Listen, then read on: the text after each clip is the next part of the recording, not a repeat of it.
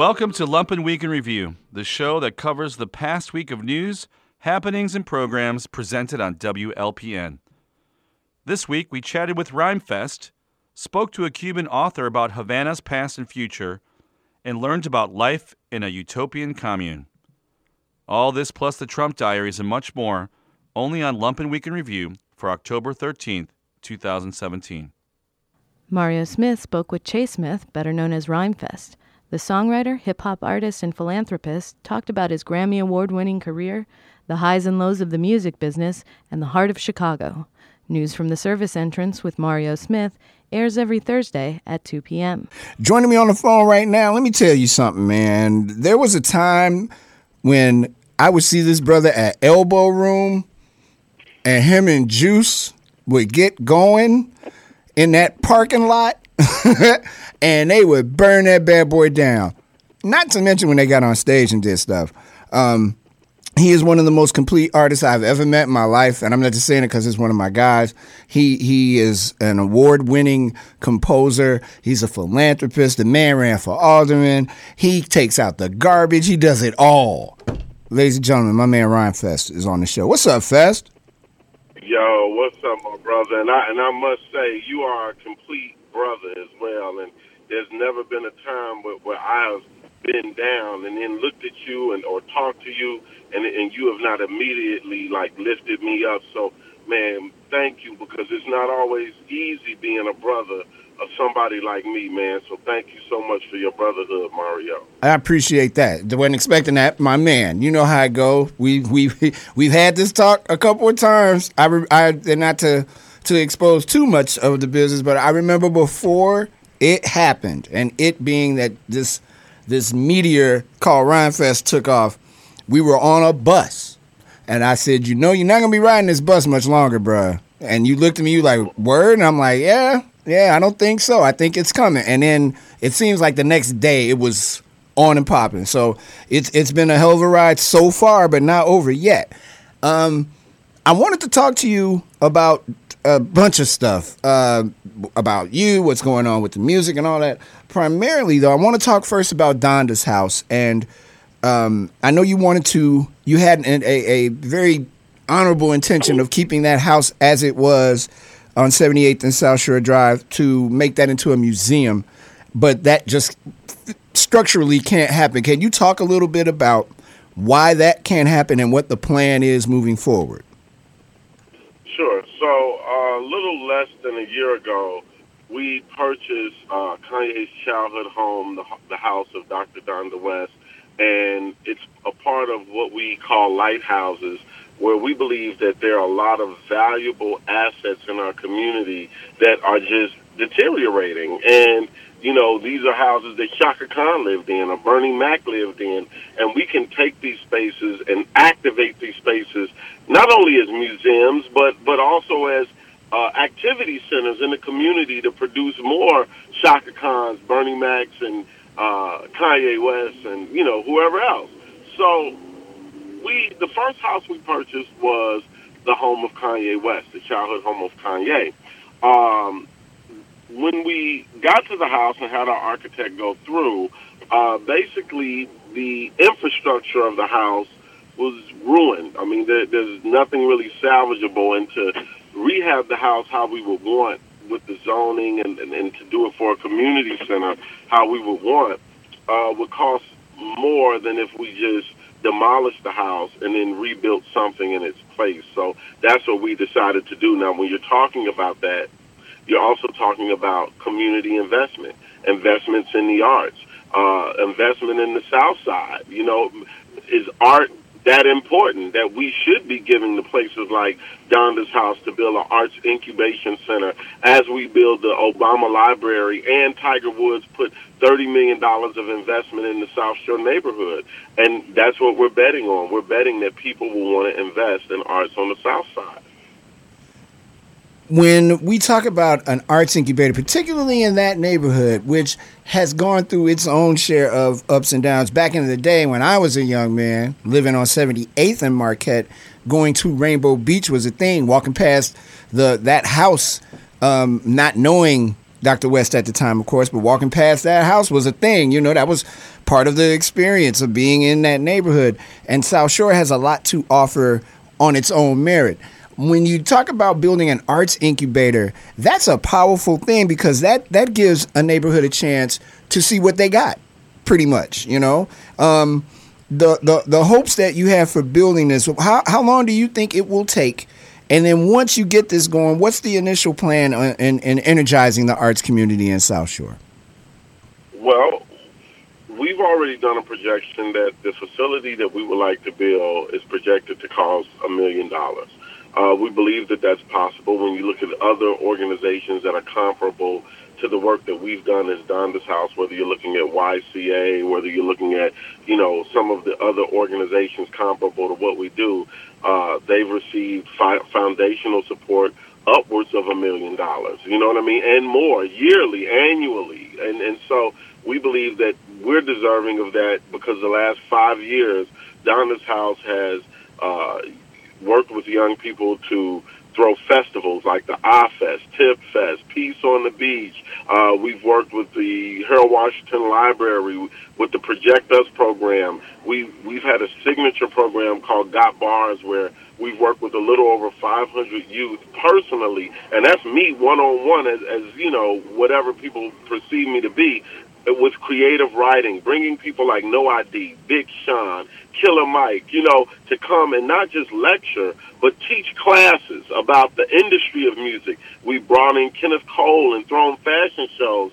I believe that Donda's House deserves the investment, and it's going to cost about a million dollars to build this facility. Once the facility is built, what we look forward to is collaborating with other organizations in the South Shore area. So this can't just be Donda's house. There has to be people like Kumba and Lyric and uh, Hip Hop Detox.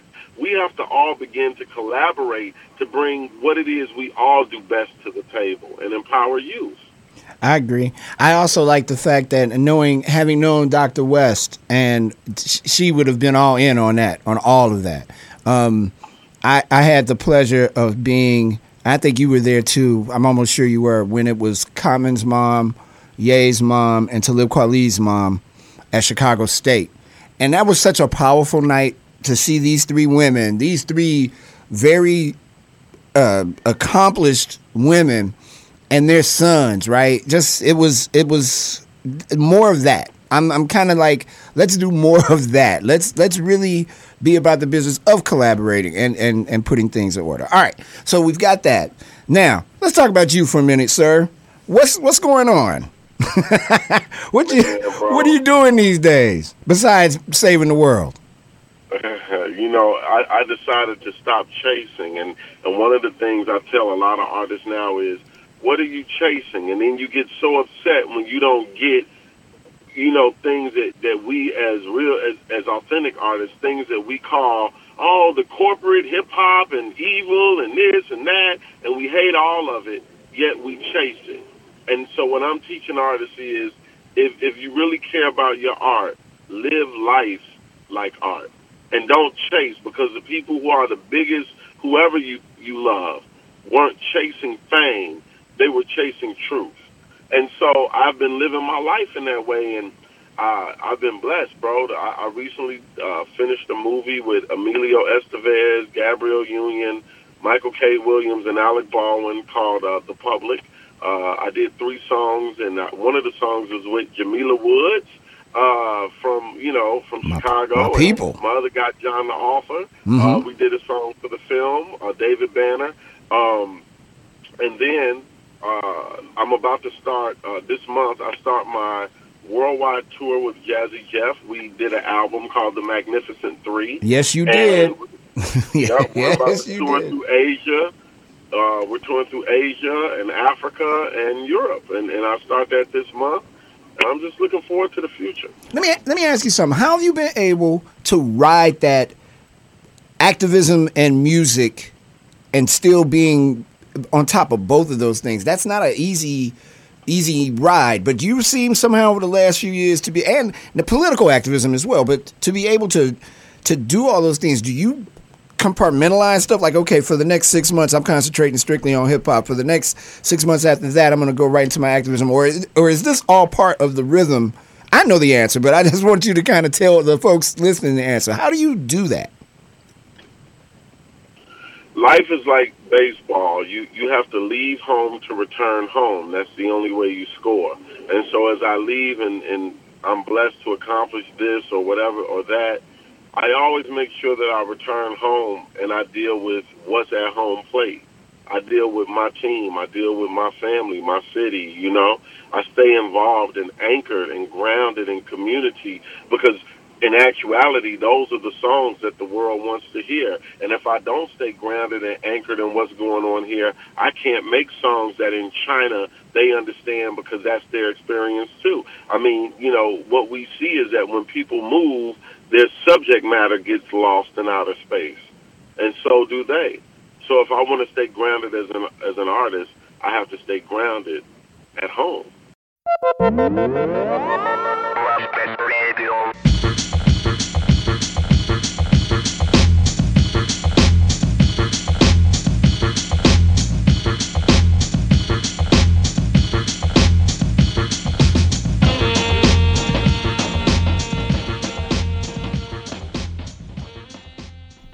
I 94 spoke to Cuban American author Achy Obejas about writing in Spanish, noir fiction, and the phenomenon of the pet foreigner. I 94 with Jeremy Kitchen, Mike Sack, and Jamie Trecker airs every Sunday at 10 a.m. We are with author Achy Obejas. She is joining us live by phone from Oakland, uh, and we're going to tip her in in just one second. But I'm joined, as always, by Jeremy Kitchen. Good morning, Jeremy. Good morning, Jamie. Good morning. And Michael Sack. Good morning, Jamie. And we're going to be discussing the work of author, a local author, in fact, a former Chicago Tribune reporter who, if I remember right, won a teamwork Pulitzer uh, for a series of stuff about O'Hare Airport. Maybe she could fill us in on that. But we want to welcome into the studio, through the magic of the phone, Achy Obejas. Achy, are you with us? I am. How are you? Doing Welcome, great. Machi. You uh, you touched on a couple interesting things. One is um is poetry, and you you play with language really well, and it comes through very clearly in in all your work that you have a deep love of language. And um, Thank you. yeah, of course, yeah. Um, and I was wondering, you know, Jer- Jeremy introduced me a while ago to um, Three Trapped Tigers, the the Infante novel, the big Oh honker yeah. and that that that's a novel of Cuban literature, and, and it deals a lot with um, wordplay, originally written in Spanish. I was wondering, It's one of my favorite books of all time, actually. it's it's a monster, and um I was wondering if you found it easier or more fun to to play with language in Spanish or English, or um, if you felt a big difference between the two, thinking and writing.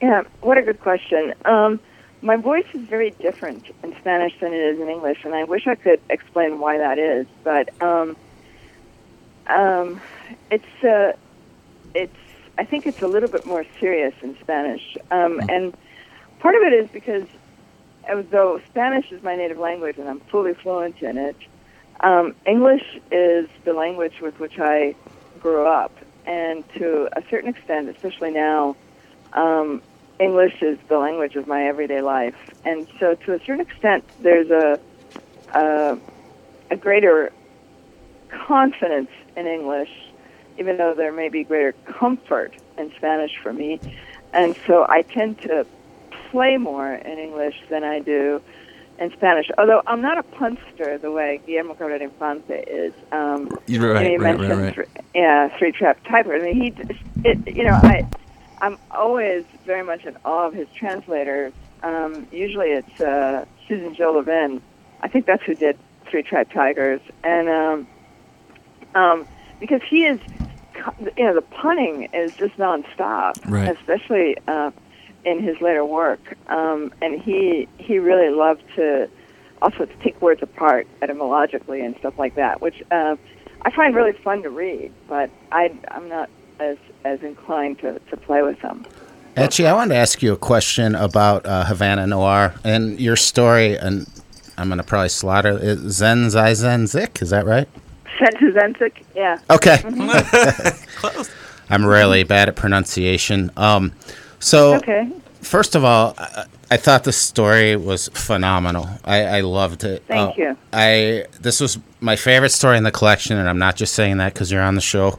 Oh wow. Um, There's some really good stories in that collection. I know it's phenomenal, and you know what? I I- I haven't been a fan of all the noir collections. I read the Memphis one, which I liked a lot. I thought the the retro Chicago one was good, but I didn't love the contemporary Chicago one. That's just um, Yeah, I, I thought the contemporary Chicago one was one of the weaker entries in the series. I got it. I'm in it, but I know that it wasn't the strongest one. Whoa, dissing the contemporary Chicago. one. I'm not dissing at you. I'm Yeah. dissing the editor. No, editor. I mean, I, I, a lot, a lot of people I love are in that book, and uh, I recommended, in fact, a lot of people for that book. But I do think that uh, it wasn't, it wasn't as strong as some other ones. I couldn't. I mean, I agree. I, I think there's some really strong ones. I think I don't know if you've read the Trinidad one. It's No. amazing.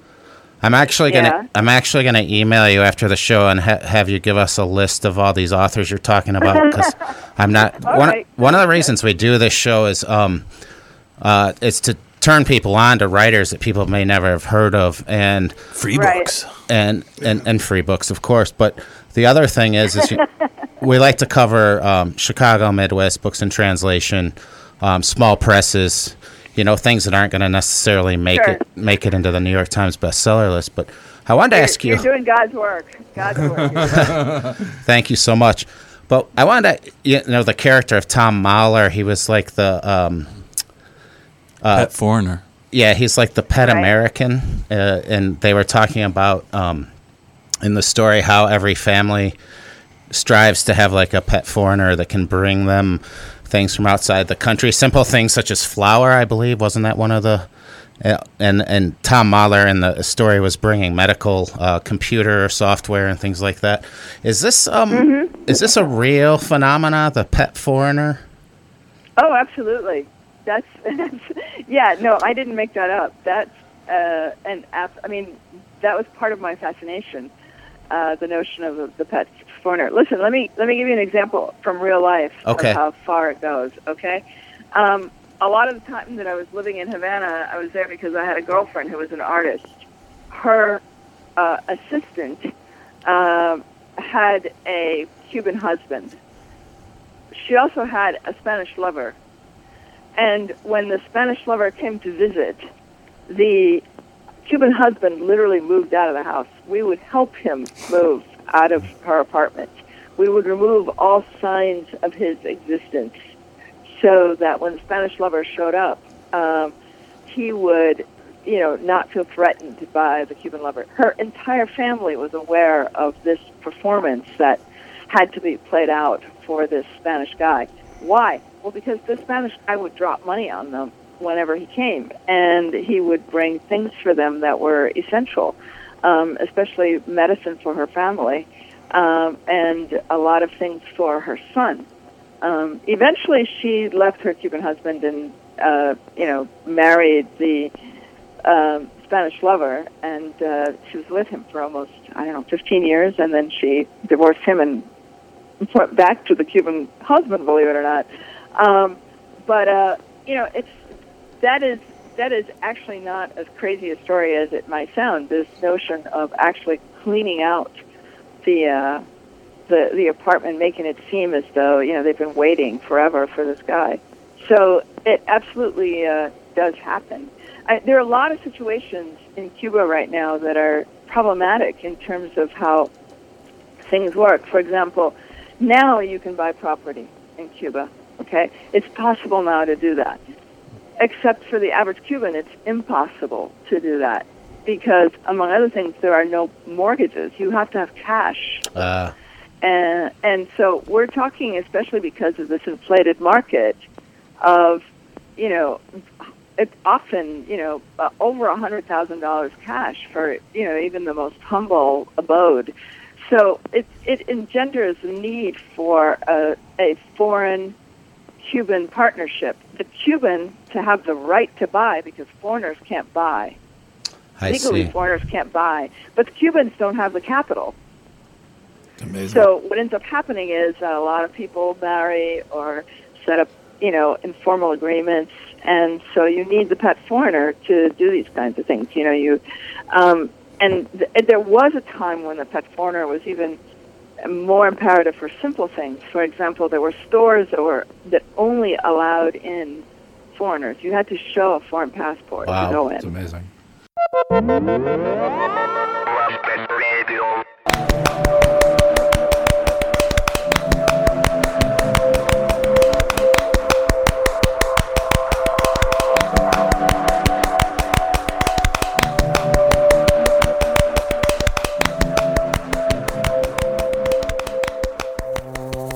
Tech Scene Chicago spoke to Peter Salerno of the Institute of Electrical and Electronics Engineers, also known as IEEE. Salerno, a security expert, talked about enterprise systems, the Equifax data breach, and the cyber threats just around the corner. Tech Scene Chicago with Melanie Adcock airs every Friday at 1 p.m. Our first guest today is Peter Salerno, and he's here with us today to tell us about IEEE, the Cybersecurity Chicago uh, event, and their regularly scheduled tech meetings. Peter, welcome to the show. Thanks, Melody. I'm happy to be here. Sure. So um, I'm a senior member of IEEE, uh, so I means I've been there a long time, uh, but also I'm, I'm active. Um, I started um, in uh, as an engineer and got into technology and telecommunications. Kind of grew into that, um, learning about security along the way. Uh, I've worked at, at multiple big companies, and uh, they have good ways of handling security, and small businesses don't. Um, and so my idea is to bring that into the smaller businesses. And that, that was one of my next uh, questions I wanted to ask you too. So you're you're focused on digital security within small businesses. Um, what are some of the basic elements of keeping them secure? Sure. So, um, I mean, the the first thing is is awareness. Um, so that that's the the key thing for businesses, um, and the thing to be aware about is that breaches happen because a person did something wrong or they didn't do something right. Technology is a safety net. So everything that I do is really uh, technology-wise is a safety net for when something does go wrong because people will do something wrong. Um, so th- that's one of the most important things. Um, we look at, at businesses, and when they are, um, when I sit down with them, try to understand what they're doing, try to figure out the layers of security that they have. Um, uh, we start with things like network and endpoint security. We talk about website security. Um, but then also we go in, the core thing is uh, employee awareness. So um, that's the biggest risk in any business. Uh, so, um, and, uh, you know, we got to look at why there's breaches and stuff like that, but we'll talk about that a little bit later, I think. Yeah, well, that well, that is my next question. I wanted to educate our listeners a bit here um, because we have a lot of people listening who are not currently in the tech industry or wondering what all this stuff means. Well, we're going to help them out a little bit. Now, um, what? Let's start with what is a, a data breach. So that a data breach is essentially a compromise to the integrity of your information that a business has. It, it could be just someone broke in and stole paperwork. Um, so physical security is also a key thing, but um, what's being protected is important. So there's personal identifying information, there's personal health information, there's user credentials. All those things are things that need to be protected. And that's kind of where um, you know I try to focus, identify that, um, and then we also talk about why, why, why is these breaches happening, um, and it, you know it comes down to money. And pe- because people go in and steal the information, they figure out how to steal it, and then they publish it online. There are all kinds of uh, all kinds of different forms uh, that it takes. It's it's very interesting. But the the big the big thing is people's in- information gets exposed online, where someone who isn't a part of the company that they, it comes from can access it or buy it or use it somehow. Correct. Now, I wanted to ask you too. Um, there are some other ways a person's online credentials can be threatened, and here are some some tech words coming at you here: um, phishing, vishing, and smishing. That's very. Uh, I I was looking forward to saying that all day today. Yeah, exactly. so so let's start. So phishing, people might be aware of, right? So that's the email, email, scam, right. And then the the vishing, that is the the phone. If someone calls and it's a telephone scam trying to get your information, like um, you owe money to the IRS, do this immediately, or something to threaten people. And and then the smishing is the the bogus um, te- text messages. Yeah. So and uh, what? So can you elaborate on a little bit of that? Sure. They all play on uh, essentially social engineering. So that's where they play on emotion. Um, they they try to catch people off guard, um, and that's that's where most of these breaches occur. You know, you see an, e- an email from UPS and you know you can't remember if you ordered something so you click on the tracking information and bam you're in Boom. Yep. um, you know same Yeah, and uh, and so well, th- thanks for helping our, our listeners to to understand some of these things. So um, hopefully, uh, someone someone out there listening learned something today. Um, but the biggest news story in security lately has to be the Equifax breach. Um, Peter, can you give us a, a rundown on what happened in this breach and what your thoughts are on it? Sure. Uh, well, first, let's talk about the data that was lost. Um, it's, it's extremely sensitive data. Um, most breaches are credentials, which have a shelf life of a few months. This was your personal identification information, your birth date, your social security number, which is a lifetime thing. So it's, it's, it's very long lasting effect.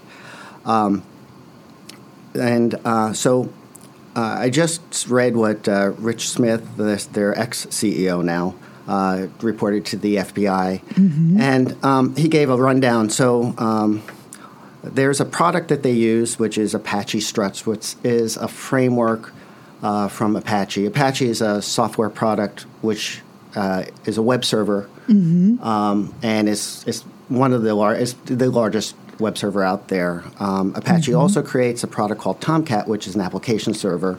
Struts overlays that. Um, and uh, there was a security patch that should have been applied. Uh, did not get applied.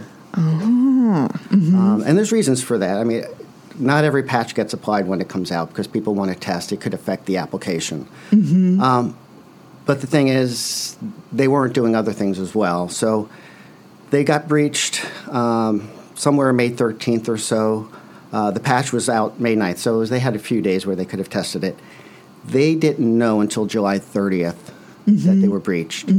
Um, they should have been looking at heuristics. They should have been looking at things that were happening that weren't normal inside their network, and they weren't watching that. Um, they didn't announce it to you know uh, August 15th. I think is where they actually uh, you know started doing some announcements. But um, so it was a massive, massive thing. Um, it's gonna it's gonna hurt people for a long, long time. Um, so, and I, I did have conversations with um, uh, Dan McConchie, which is my state senator, and uh, uh, Nick Sauer, who's the um, representative, and Hope they're hope they're listening today. and we, t- we we talked about you know the fact that you know maybe Illinois can do some legislation to help. Um, Obviously, the federal government's going to have to do something. But uh, three days ago, the IRS just gave a seven and a quarter million dollar contract to Equifax to protect us um, uh, from f- from fraud and help identify taxpayers. So when we submit our things, this same company, which should be punished, is also now being rewarded by you know a contract from the government.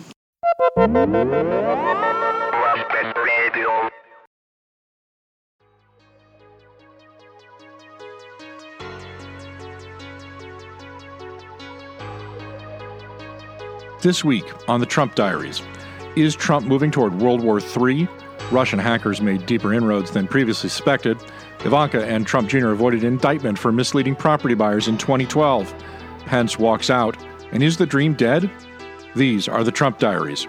Day 259, October 5th. The Senate Intelligence Committee acknowledged they've been unable to confirm elements in the explosive Steele dossier. That dossier made a number of claims about Trump, but the author, Christopher Steele, has not agreed to meet with Senate investigators. Robert Mueller has taken over FBI inquiries into the Steele dossier.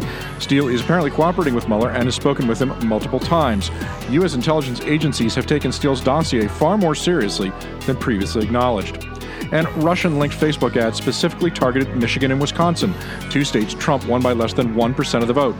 The ads promoted divisiveness and anti Muslim messages. Experts say if there is collusion between the Trump campaign and Russia, it would have to have been seen here, where Russian operatives would have needed ground level assistance to know which counties in those states to target.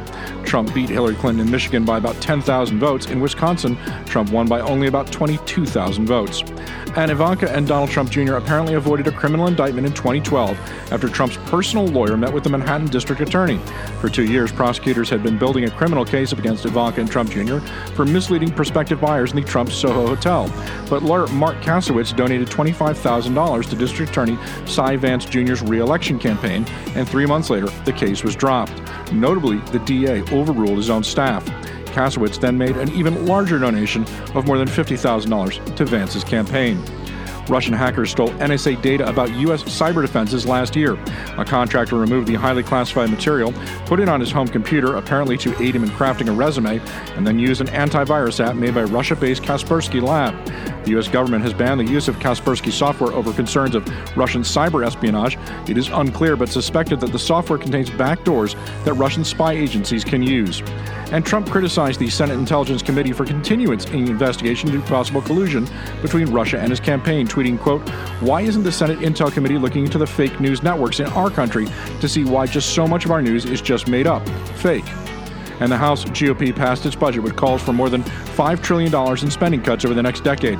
The budget plan promises deep cuts to social programs while paving the way for a GOP drive to rewrite the tax code later this year using budget reconciliation and avoid a Democratic filibuster. Day 260, October 6th. In the wake of the Las Vegas massacre, the NRA endorsed tighter restrictions on devices that allow a rifle to fire bullets as fast as a machine gun. This is a rare, if small, step for a group that has vehemently opposed any new gun controls. Top congressional Republicans also said they'd be open to banning the gun conversion kits known as bump stocks that the Vegas sniper used to turn his semi automatic weapon into a fully automatic weapon. Trump plans to announce next week he will decertify the international nuclear deal with Iran, saying it is not in the national interest of the United States. That will kick the issue to Congress, which has shown no appetite to remove the deal. The deal is widely considered to be effective, but Trump has continually railed against it as it was negotiated by Barack Obama. One expert noted the move allows Trump to have his cake and eat it too. Trump moved to roll back federal requirements that mandate employers to include birth control coverage in their health insurance plans, vastly expanding exemptions for those that cite moral or religious objections. The new rules, which fulfill a campaign promise by Trump, are already drawing lawsuits. More than 55 million women have access to birth control without copayments. Because of that coverage mandate, hundreds of thousands of them could lose birth control benefits they now receive at no cost under the Affordable Care Act. Trump made the rule requirement immediate, claiming imminent danger from, quote, risky sexual behavior. Day 261, October 7th. Politico is reporting that some of Trump's advisors would like to replace Secretary of State Rex Tillerson with CIA Director Mike Pompeo. Trump is reportedly furious that Tillerson didn't deny he called the president a F moron. John Kelly's personal cell phone was compromised. Kelly turned his phone into the White House tech support department this summer, complaining it wasn't working properly or updating leading the breach to be discovered. Rachel Maddow has subsequently reported that all personal mobile devices are now banned in the West Wing. Also, Trump said off the cuff, quote, maybe it's the calm before the storm. The comment raised eyebrows and it came during a photo op at the White House with Trump's national security officials. Trump said to reporters, quote, We have the world's great military leaders in this room. When pressed to explain what he meant, he simply said, You'll find out. And Jeff Sessions has rescinded a policy that protects transgender workers from discrimination. Justice had previously held that Title VII of the Civil Rights Act protected employees from being discriminated against due to an individual's race, color, religion, sex, or national origin. Sessions said in a statement Title VII's prohibition on sex discrimination encompasses discrimination between men and women, but does not encompass discrimination based on gender identity per se. That reading is novel considering that gender identity is based on sex. Day 262, October 8th. Treasury employees are alleging its intelligence and analysis unit is illegally spying on Americans' private financial records. Other intelligence agencies apparently have been using the Treasury's Intelligence Division as a backdoor in order to gain access to citizens' financial records. Treasury Secretary Steve Mnuchin oversees these operations. And Trump lashed out at Senator Bob Corker, the Tennessee Republican whose support will be critical to the White House on tax reform and the fate of the Iran nuclear deal. Trump said on Twitter the senator had decided not to run for re-election because he, quote, didn't have the guts. Senator Bob Corker begged me to endorse him for re-election in Tennessee. I said no, and he dropped out, said he could not win without my endorsement. Corker shot back, It's a shame the White House has become an adult daycare center. Someone obviously missed their shift this morning. And Erik Prince, the founder of security contractor Blackwater and the brother of Betsy DeVos, is seriously considering a Republican primary challenge for a Senate seat in Wyoming. Prince is seeking to challenge John Barrasso, a senior member of the Senate Republican leadership. He has been urged to run by Stephen Bannon, who is leading the effort to shake up the Republican leadership. And Vice President Mike Pence walked out of an NFL game in his home state of Indiana on Sunday after nearly two dozen players in the visiting San Francisco Niners knelt during the playing of the national anthem. I left today's Colts game because POTUS and I will not dignify any event that disrespects our soldiers, our flag, or our national anthem, Pence wrote on Twitter after the Colts and Niners had begun their game. Pence appeared to be following orders, and the trip appeared to be staged. Trump said he had asked the vice president to, quote, leave stadium if any players kneel disrespecting our country. Pence's stunt cost taxpayers close to $250,000. Day 263, October 9th. The Washington Post is reporting that Russian agents spread disinformation across Google's many advertising products with significant spends. Google runs the world's largest online advertising business. The discovery is significant also because the spend was not connected to the known troll farm that used Facebook or Twitter, indicating that campaign is far bigger than previously thought and Trump sent a list of hardline immigration proposals to Congress in exchange for overhauling the DREAM Act. Trump's list, which was immediately called a non starter, includes funding his wall along our southern border, the denial of federal grants to sanctuary cities, and cracking down on minors fleeing crime in Central America. Trump created the crisis himself by repealing DACA earlier this year. And Bob Corker lashed out at Trump in an extraordinary set of comments to the New York Times, saying Trump is treating his office like a reality show, and his reckless threats could set the nation, quote, on the path to World War III. Corker, who is the chairman of the Senate Foreign Relations Committee, added that Trump acts, quote, like he's doing The Apprentice or something. I know for a fact that every single day at the White House, it's a situation of trying to contain him. Day 264, October 10th. Trump threatened on Tuesday to use federal tax law to penalize the National Football League over players who kneel in protest during the national anthem. Trump said that Congress should eliminate a law that has allowed the NFL central office to avoid paying taxes as a nonprofit entity. Why is the NFL getting massive tax breaks while at the same time disrespecting our anthem, flag, and country? Trump wrote. Change tax law. And Trump plans to sign an executive order aimed at expanding access to loosely regulated health insurance plans, a move that could give consumers more coverage options but would further destabilize Obamacare markets. The order is expected to follow trade associations and allow them and other groups to offer their own health care plans. Those so called association health plans would be exempt from some of Obamacare's strict regulations and could be sold across state lines. And First Lady Melania Trump fired back after Ivanka Trump said she's the First Lady because she was Trump's first wife. In a statement, Melania said, quote, she plans to use her title and role to help children, not to sell books. There's clearly no substance to this statement from an ex. Unfortunately, only attention seeking and self serving noise. Day 265, October 11th. Carter Page, the former Trump foreign policy advisor, told the Senate Intelligence Committee he will not cooperate with any request to appear and will plead the fifth. The FBI has been monitoring Page since last year's trip to Russia, where he met with high level associates of Vladimir Putin. And Trump continued his attacks on NFL players, suggesting he would use federal tax law to penalize NFL players who kneel in protest during the national anthem. Trump tweeted, quote, Why is the NFL getting massive tax breaks while at the same time disrespecting our anthem, flag, and country? Change tax law. Trump also challenged Secretary of State Rex Tillerson to an IQ test. Trump said, quote, I think it's fake news of Tillerson's moron comment, but if he did that, I guess we'll have to compare IQ tests, and I can tell you who is going to win.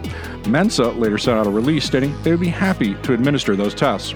And BuzzFeed reports that Steve Bannon privately slammed the choice of Mike Pence as VP, calling the pick, quote, the price we pay for Cruz bots and the Never Trump movement. Bannon is currently backing extreme far right candidates in a bid to remake the Republican Party. Tom Steyer, a billionaire California investor who spent more than $91 million supporting Democrats in the 2016 said he would only fund and support Democrats who pledged to impeach and remove Trump if they won. In a letter to the party, Steyer described Trump as, quote, a clear and present danger to the Republic. And the Washington Post reports that Trump has made 1,318 false or misleading claims over the past 263 days. That averages five claims a day, and Trump has increased the pace of his lies since his six month mark. In addition, a new Morning Consult poll that finds that Trump support has slipped in every state since he took office. These are the Trump diaries.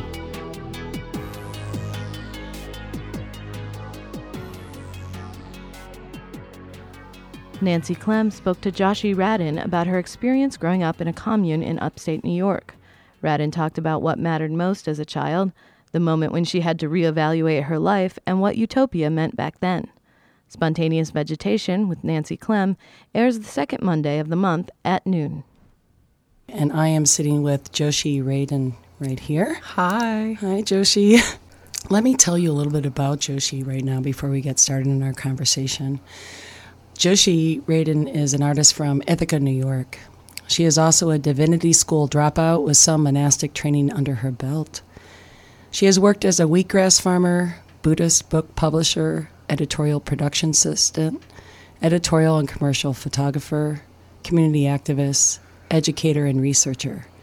She is currently finishing up graduate work in uh, Chicago, and and I didn't know this when I fir- first met Joshi, because um, I met Joshi uh, because she wanted to do some filming of me and my land, and uh, this kind of came forward um, that she was raised in a hippie experimental back to land community. Wait, I want to go back when we fir- when I first met you. Okay, it was when uh, you and Brian Holmes were speaking, and I think I told you this. I came up to you afterwards because I said you just remind me so much of home, and I emailed my mother and I bought the your um, pamphlet, your book, uh-huh. and um, that was that's that was the preface to wanting to film you. Yeah, I remind you of a hippie.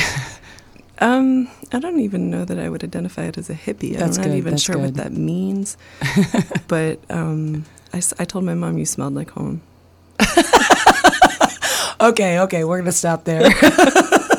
no, it was like very um, appealing in a way that I- hadn't identified since I've been in Chicago. oh, no, yeah, I'm definitely not from here. Oh. Yeah. Um, well, you were raised in this commune, right? And it was a back to the land commune in Ithaca, and uh, in the first in the 70s and 80s, right? Yeah, I was in the mid 70s. Um, it was a back to the land commune. It was about 15 or 30 miles outside of Ithaca um, on a piece of land that didn't have um, electric lines or plumbing um, at the time and still doesn't.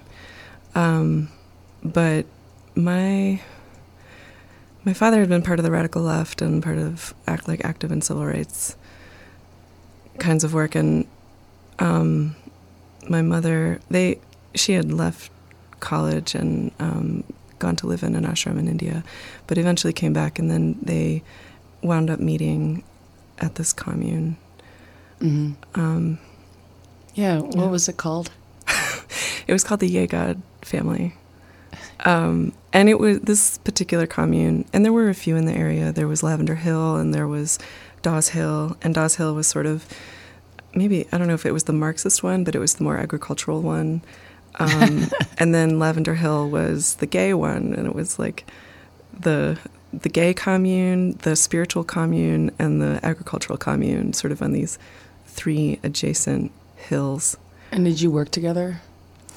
I mean, I they were all friendly from what I know. I mean, I was a kid.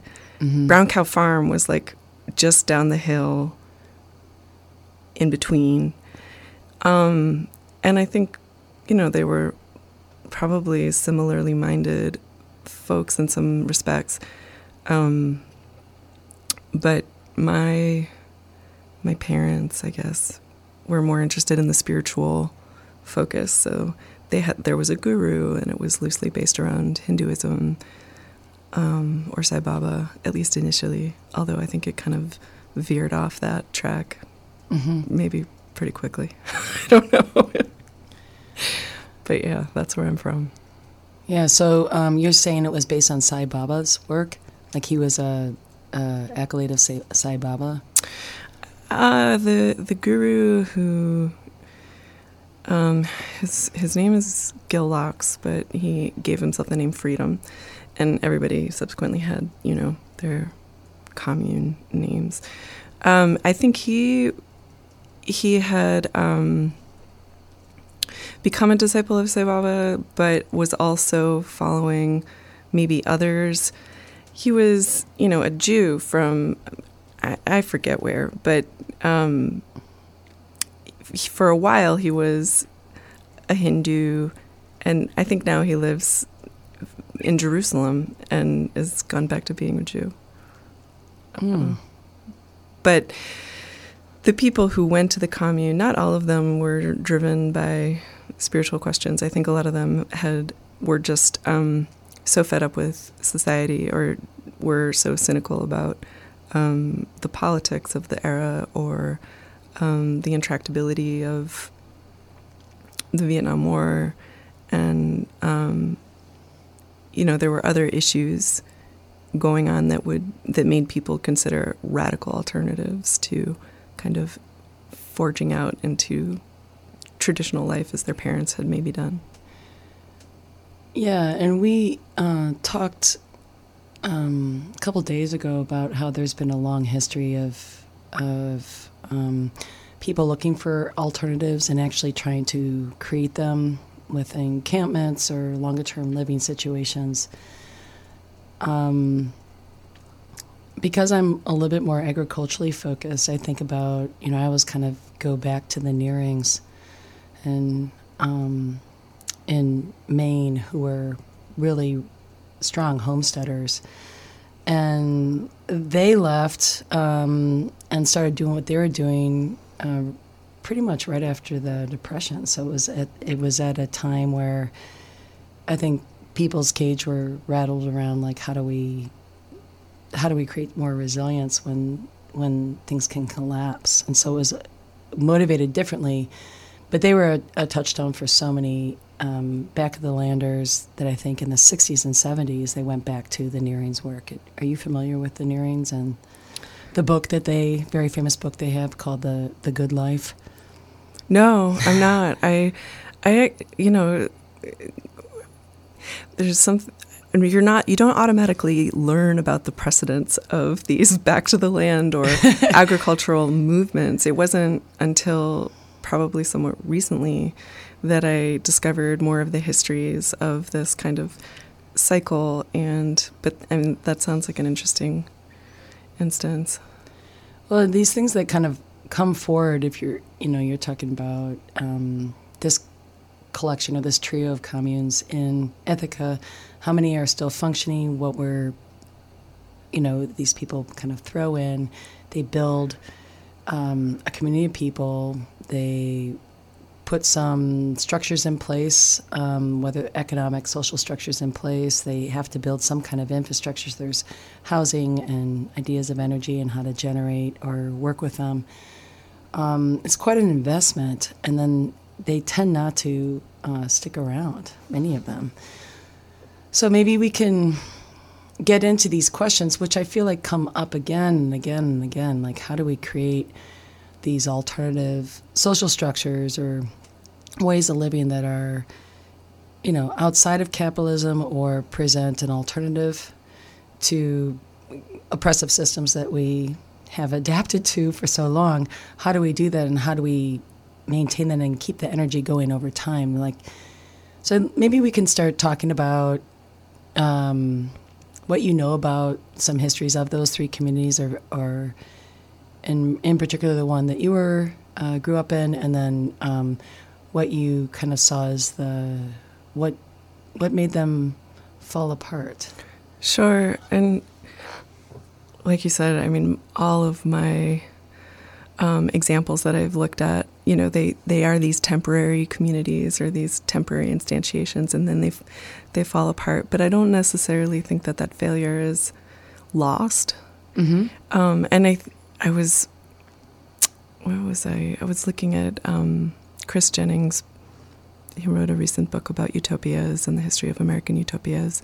And engels referencing um, fourier's communities as um, kind of the first backlash to capitalism, like this desire to fight the alienation and the deteriorating social fabric that capitalism produces by creating these alternative societies.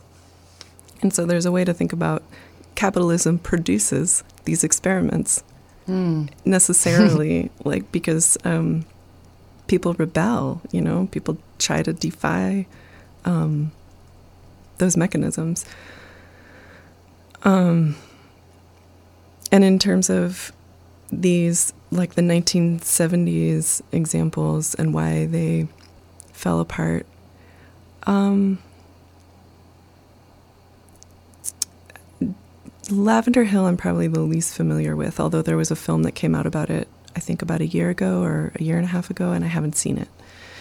Um, the commune, the Yegod family fell apart because, um, it- you know, there it was a hierarchy based on a charismatic figure, based on a charismatic personality, and it just does that doesn't work in the long term. he he went crazy, um, and eventually, you know, there was an effort to recreate it as a, a Zen Buddhist community Mm. with a monastic or more of like a, a traditional teacher. Um,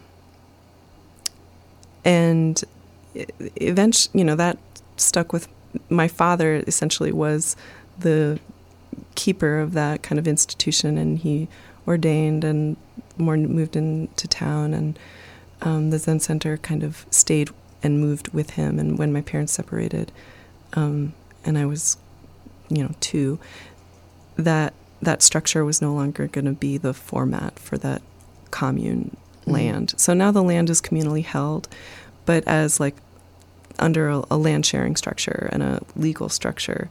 Whereas, you know, when it was f- first happening, like there was definitely no thought of sort of the legal framework. I don't think that Mhm. was really a conversation.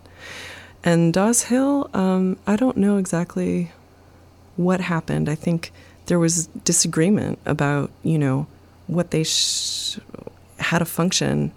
Um, but I think that was more just personalities taking over and not working not working together. But they produced honey, and they had Dawes Hill honey for a while, and um, other, you know, they they were more more of a productive commune. And Radio Free was joined in Studio B by musician Dan Rico. Rico played the title cut off his new album, Flesh and Bone. Radio Free airs every Tuesday in drive time, 4 to 6 p.m. Welcome back to Radio Free Bridgeport. We're sitting with Dan Rico and listening to some of the new tunes off of his album. And uh, they will be at Cafe Mustache very soon. Dan, tell us a little bit about what you're going to play. Uh, so this is the title track off the new uh, album. It's called Flesh and Bone. Um, it's an homage to the music of Marc Bolan. uh, so there we go.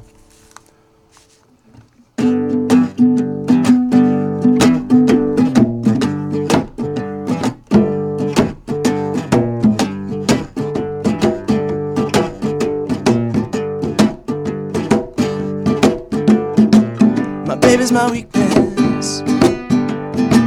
My baby's my scar. My baby is a honeycomb razor, shapely, sweet, and sharp, and it hurts me so.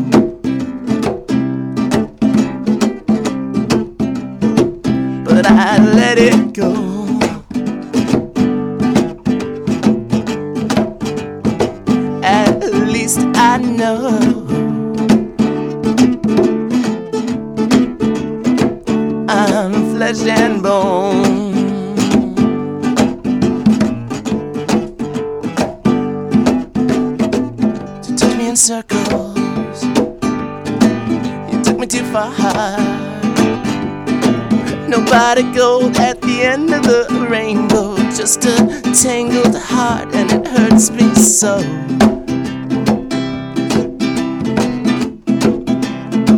But I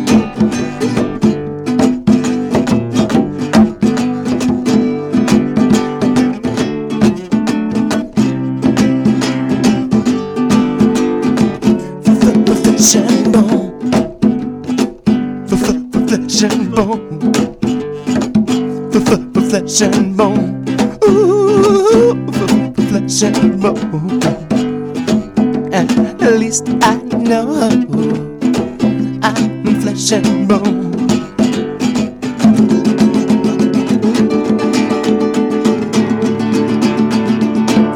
Flesh and bone. Flesh and bone. Flesh and bone.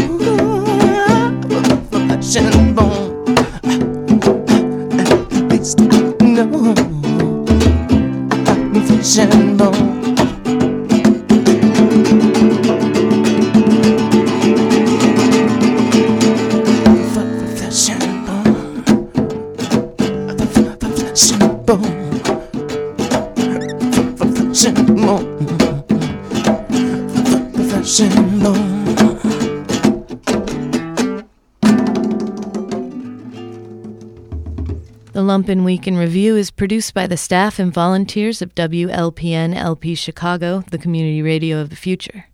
The Week in Review is edited and engineered by Logan Bay. The Lumpen theme, background, and interstitial music is by Mike Perkins. Lumpen Radio Sting by Dan Jugel. Voiceovers by Ed Marszewski, Jamie Trecker, and Shanna Van Volt. For more information on Lumpen Radio, visit lumpenradio.com. Lumpen Radio broadcasts on 105.5 FM in the Chicago area and worldwide via lumpenradio.com.